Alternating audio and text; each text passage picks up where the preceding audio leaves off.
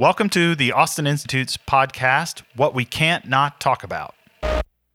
The family is a load bearing structure. And in times of crisis, it's where you turn, right? I mean, it throws us back on that which we have.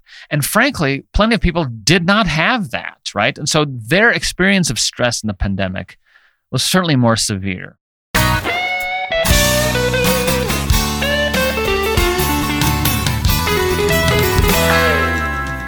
Hello, everyone, and welcome to another episode of What We Can't Not Talk About, the podcast of the Austin Institute for the Study of Family and Culture. And welcome today, once again, to our senior fellow, Professor Mark Regnerus. Good morning, Mark. Good morning, Mariana. Professor Regnerus, I guess by now our audience knows you, but let's repeat it, is professor of sociology at UT Austin and is the author of four books the latest being the future of Christian marriage. And we talked about that already in our podcast. But I'm told, Mark, that the fifth book is on the way. Is that right? It's in percolation. Yeah. I'll be able to share more about it in the future, but uh, it's it's it's more of a sort of sociology of science that I'm doing. It's a little bit different than the books that have come before it. Well, we certainly are very interested in seeing what's coming up. So stay tuned for that. Uh, of course, is the author of more than 40 peer reviewed articles. What we want to talk about today, Mark, since we've already talked about your latest book, and I've already booked you for another episode, at least, if not an entire series on pornography and how this affects younger generation, especially in the US. But today, we want to talk about an institution that is at the core of our mission here at the Austin Institute and is at the core of your studies, which is the family. And in particular, we would like to hear from you on what you think the family has undergone during this crazy pandemic time. If the family, also according to international documents, is the fundamental group unity of society, probably the you know the main question is did COVID affect this or is it still the fundamental group unity of society? How did it do? So yeah, I know I know you've looked at some of the statistics about how households did during this pandemic. And so I would hope that you can enlighten us on this topic.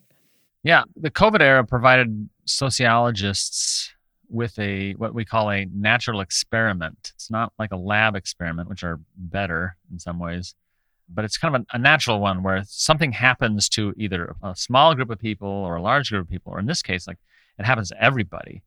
Everybody has an experience of, of, of COVID. So, and we've looked, we being the community of social scientists have looked into sort of how households have changed, how they fared, how marriages have fared. And so I'll just talk a little bit about the basics of what we know. There's a great quote that appeared, I think, in Brad Wilcox's IFS blog that said, The popular takes on marriage in the time of COVID 19 run all over the map, meaning you can find anything your itching ears want to hear. And we'll talk a little bit about that. There are some stable conclusions. First of all, uh, we've seen a kind of a surge in multi generational homes. In the United States, the share of adults who are living with their parents has uh, increased fairly stably since probably 2005, close to 2010, certainly around the Great Recession. So they didn't leave home for college, basically? No, they probably left home for college, but they moved back in, right? But we're not talking about, you know, as in much of the rest of the world, young adults live with their parents, period, right? Until moving away to marry, that sort of thing. But in the United States, the share of Americans between 25 and 34 who now live with their parents is roughly around a little under 20%, about 16, 17%. And that, you know, that that took an upturn during the COVID era, not double, typically speaking, or if it did, it did very temporarily.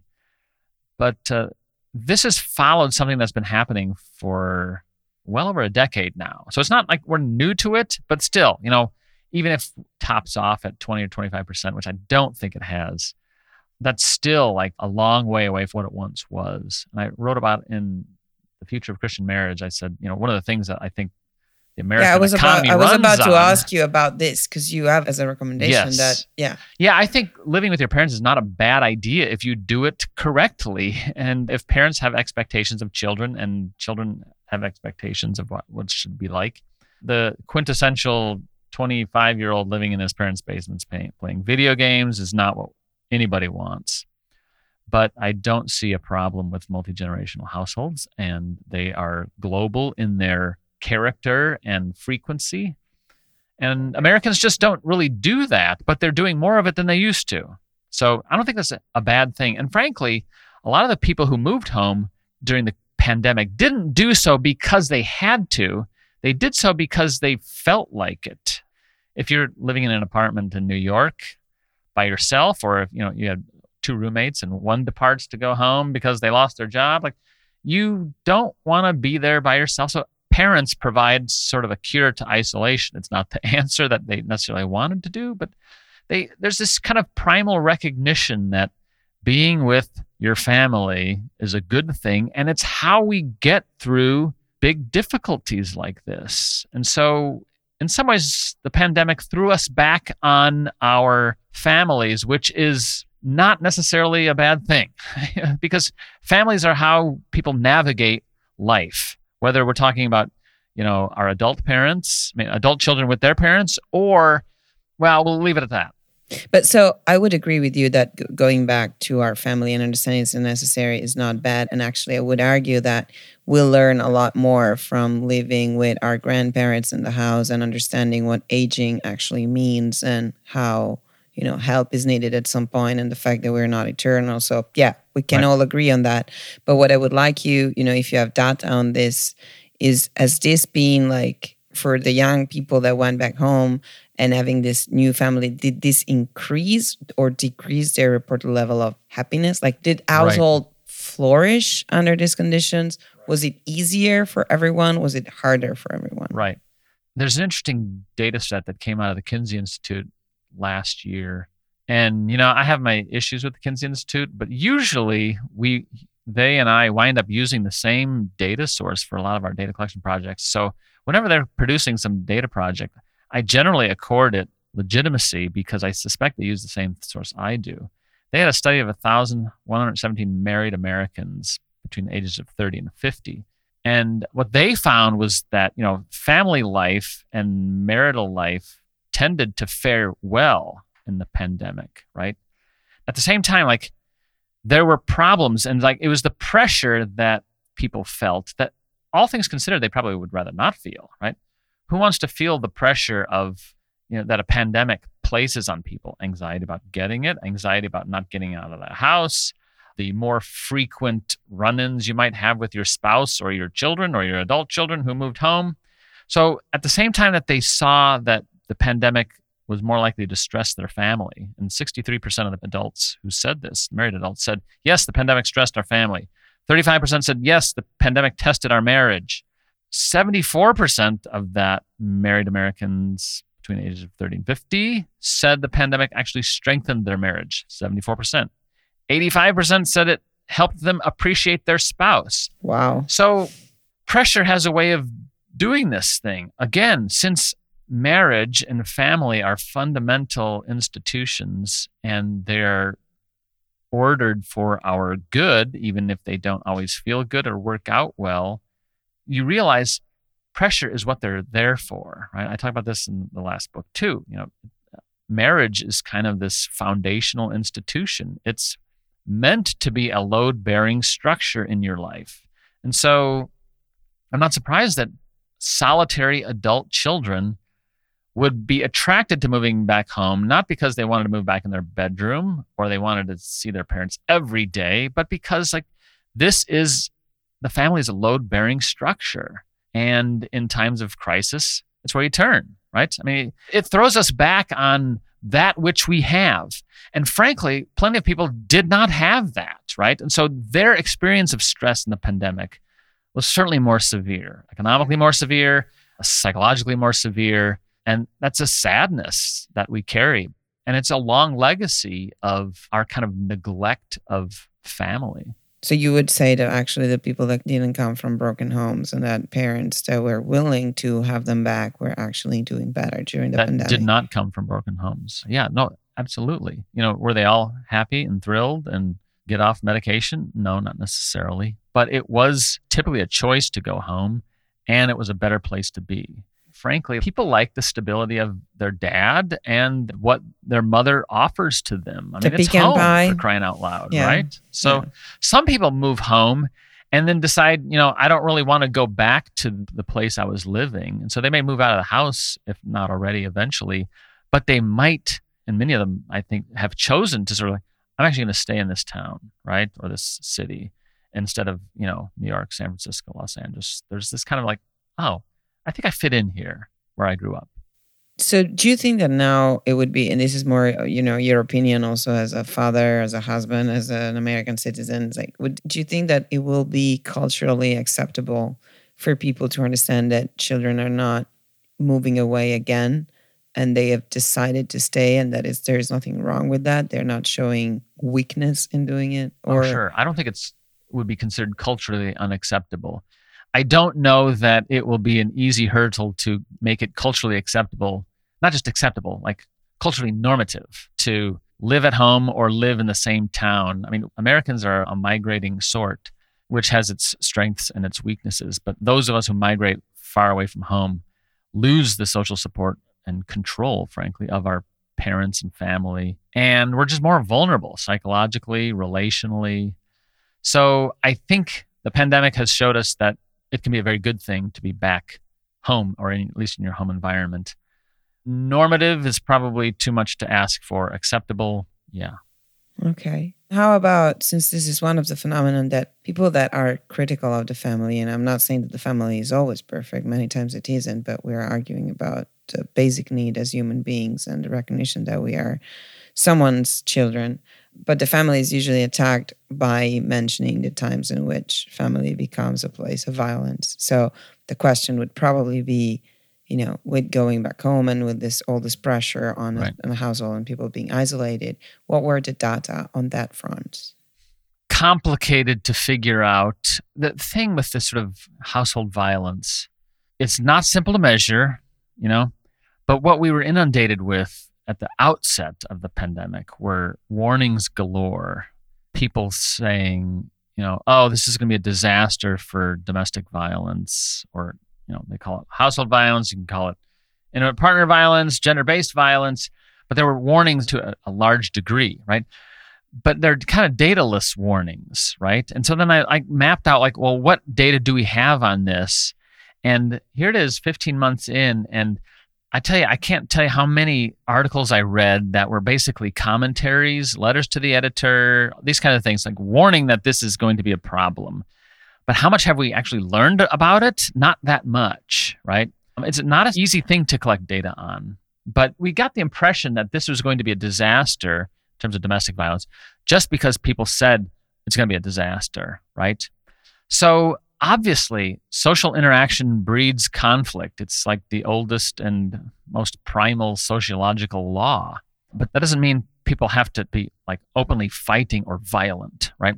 Sure, it happens. But one of the things I, I was disappointed to see in what data did exist is almost an across the board failure to distinguish between marital forms of violence and non marital forms of violence. And so when I was reading about this internationally, you sort of see in the United Nations documents this sort of emphasis on intimate partner violence language, IPV, or gender based violence, GBV.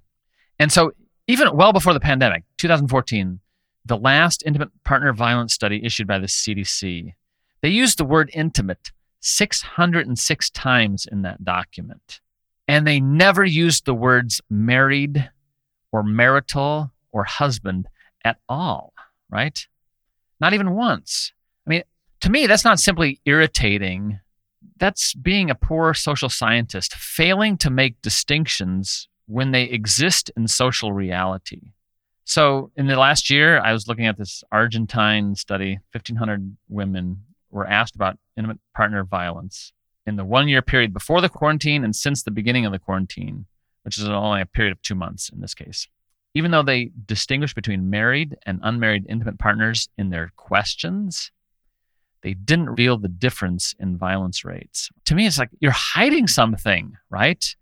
If you're not hiding something, well, then then show us that marriage doesn't matter for this. So that marriage would not decrease. The, is that your My claim, and Mm. I suspect it's true, is that marriage is far less risky Dangerous, for yes. intimate partner violence. But there aren't data than on non-marriage. aren't there data on this? That There the are data on this pre-pandemic. So I was mostly focused on like the pandemic stuff. But what do they say about the pre-pandemic? So cohabitation and you know Right. small-term You know, relationship when you think versus about- married couple. When you think about the risk to children, the risk of a, a stepfather, especially a mother's boyfriend, is always notably higher than the risk of the child's biological father, right?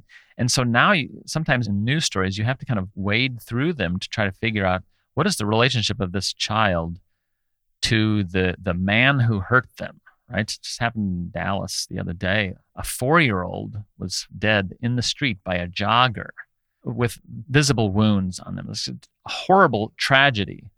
And I'm trying to wade through like what do we know about the person who has been arrested for this? And you know, it's like, okay, it's like the boyfriend of the woman who was looking after these children who were not hers. They were her. I mean, it's a mess in terms of trying to figure out the household structure, right? I mean, we found this back in 2012 when you're trying to map household structures. It's not enough just to say, oh, this Johnny grew up in the step family household or single parent household. Lots of kids are growing up in lots of kinds of households for discrete periods of time, right? And so just mapping their history is a jumble. That jumble makes them extra vulnerable. Definitely compared to sort of the violence that you see in stably married households. I mean, it does exist. In one sense, like there's a longer period of hazard for it, right? If you're stably married, like there's more chance of it occurring. But the likelihood that it would occur is notably lower than it is when we're talking about boyfriends, stepfathers, second spouse. I mean, that sort of thing. Yeah, right? and intuitively speaking, if you make a commitment to someone for all your life and you go through the whole process of marriage, which is not that common today, you probably are not gonna do it because you are inclined to act violently Right. um, against your Right. spouse. I mean, But there's some level of trust that's been built, right? yeah, And some people leave those marriages when that occurs. So, like, the further along in marriage you go, the less of a risk I suspect it is. yeah. The only other thing is that if there is any way to also maintain the fact that the entire family is around the same dinner table and sleeping in the same house might actually prevent some of the violence that goes unreported and undetected because there is no one around. Yeah. So, in the COVID era, when people came back home, right, irritation probably rose on average. I think the jury's out, so to speak, the social science is out on whether violence arose among married couples. I really don't think we have the data on it. I haven't seen it yet. We saw some international stuff about anxiety and things like that. One of the things I was struck by is in places of the world where it's socially acceptable to esteem marriage, like India and Nigeria. I saw studies from both of those places where they, you know, they both measured marriage and they observed that married participants were notably less likely to have developed anxiety during the pandemic, better coping skills, better mental health compared to, you know, as I mentioned that Argentine study, there's an Austrian study where I know they mention having measured marriage and they didn't map the influence of it. So to, to me, it's sort of they are in service potentially, I suspect, to some higher political goal of making our relationships all the same household violence, intimate partner violence. Like intimate partners differ widely, right? I mean, marriage is not just the same as cohabitation, it's not just the same as having a boyfriend. Yeah, I- I'm imagining just a romantic comedy. You know, it's like one of those movies that we watch around Christmas time and seeing the guy, you know, on his knee and say, Do you want to be my intimate partner or do you want to be my wife? And just imagine you know, the reaction of the girl. You know, there is a difference. Now, Yeah. why is that? Right. I'm almost uh, offended at the use of intimate partner because there are plenty of sexual relationships out there, which you might call it sexually intimate. Like there is no intimacy here, right? And so we're even falsely portraying some relationships as being intimate when all they are is sexual, right? It's almost like this How would you define synonym. difference? Just to be, intimacy to me is like it's not just bodily, it's emotional, it's spiritual, it's sharing experiences together. in some ways you think like how can two people who have you know lived 30 40 50 years apart from each other all of a sudden like form this intimate relationship when you know they just started sharing you know what i mean but we equate this with all sexual relationships and i think it's a mistake Okay. So basically, what you're telling us today is that what the data shows is what we could have imagined from the beginning, which is the family is actually also a good a good way out of the problems of a pandemic. Way out may be too strong, but like a way through. I think what we have noticed is that the family is designed for navigating stress, right? Among people who have responsibilities of care for each other. They may not always get along well. Situations arise when they're irritated with each other, but like this is, you know, I, I think there was this definition. It might be a country music definition. I forget. Family is what you, who has to take you in when you've got nowhere else to go. So that's what they're there for, right? So I'm not surprised at all that people who had these resources have navigated the COVID pandemic better than those who have not. I mean, and it's a tragedy for those who have not. It's not something that we want to keep from people. It's something that we want to esteem and suggest and promote for the well-being of everyone. So could we hope that this as a prediction that actually having experienced this pandemic and having experienced the benefit of being around people will might lead to a what we're waiting for So surge in marriages of mm. young people that will finally realize they cannot be on their own.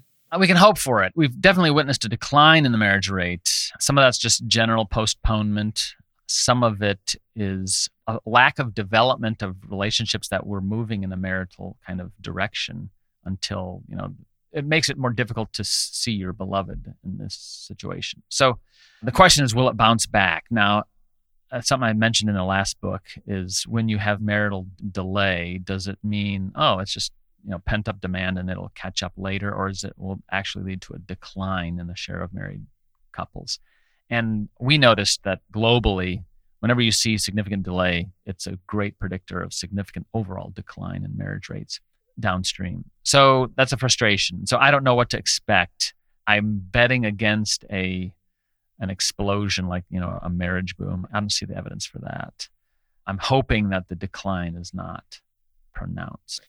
Were you at all surprised at the answers of people that were interviewed reporting, you know, happy being you know quite happy with their marriage during the pandemic right. or functioning marriages they don't have to be thrillingly happy marriages functioning marriages can do well when you know the pandemic puts you back into the house full time with spouse you think to yourself i need to make the best of this. We've got the raw materials. Now we have more time.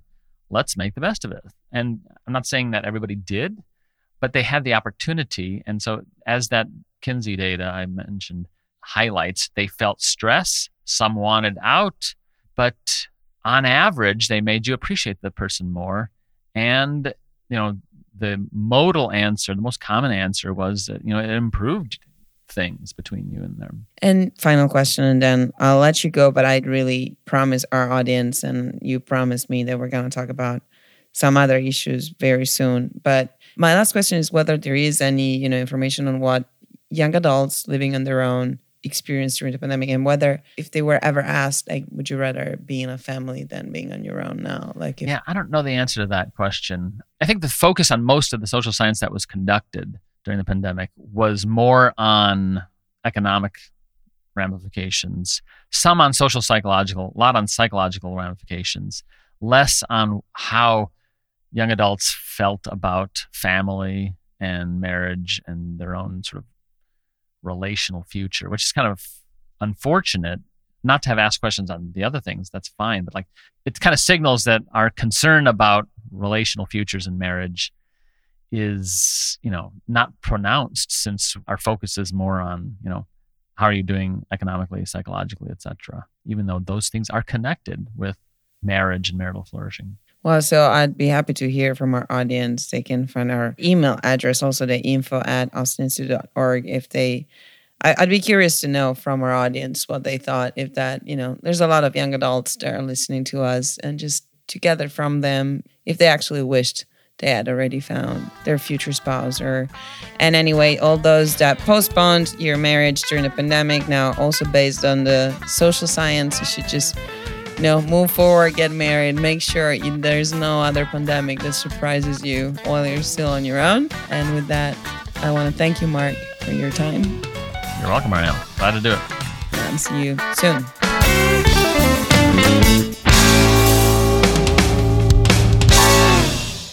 Thank you all for listening to the Austin Institute's podcast, What We Can't Not Talk About. Please share it with your friends. Please give us a five star rating and please donate so we can do even more.